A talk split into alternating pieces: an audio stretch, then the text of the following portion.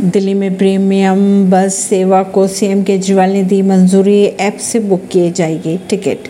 दिल्ली के मुख्यमंत्री अरविंद केजरीवाल ने शुक्रवार को ऐप आधारित ऑनलाइन प्रीमियम बस सर्विस योजना को मंजूरी दे दी। वाईफाई जीपीएस सीसीटीवी की सुविधा से लैस इन एसी बसों में ऐप के ज़रिए टिकट बुक किए जाएँगे। केजरीवाल ने यह भी कहा कि निजी वाहनों का इस्तेमाल कम करना और प्रदूषण घटाना इस सेवा को शुरू करने का मुख्य उद्देश्य है।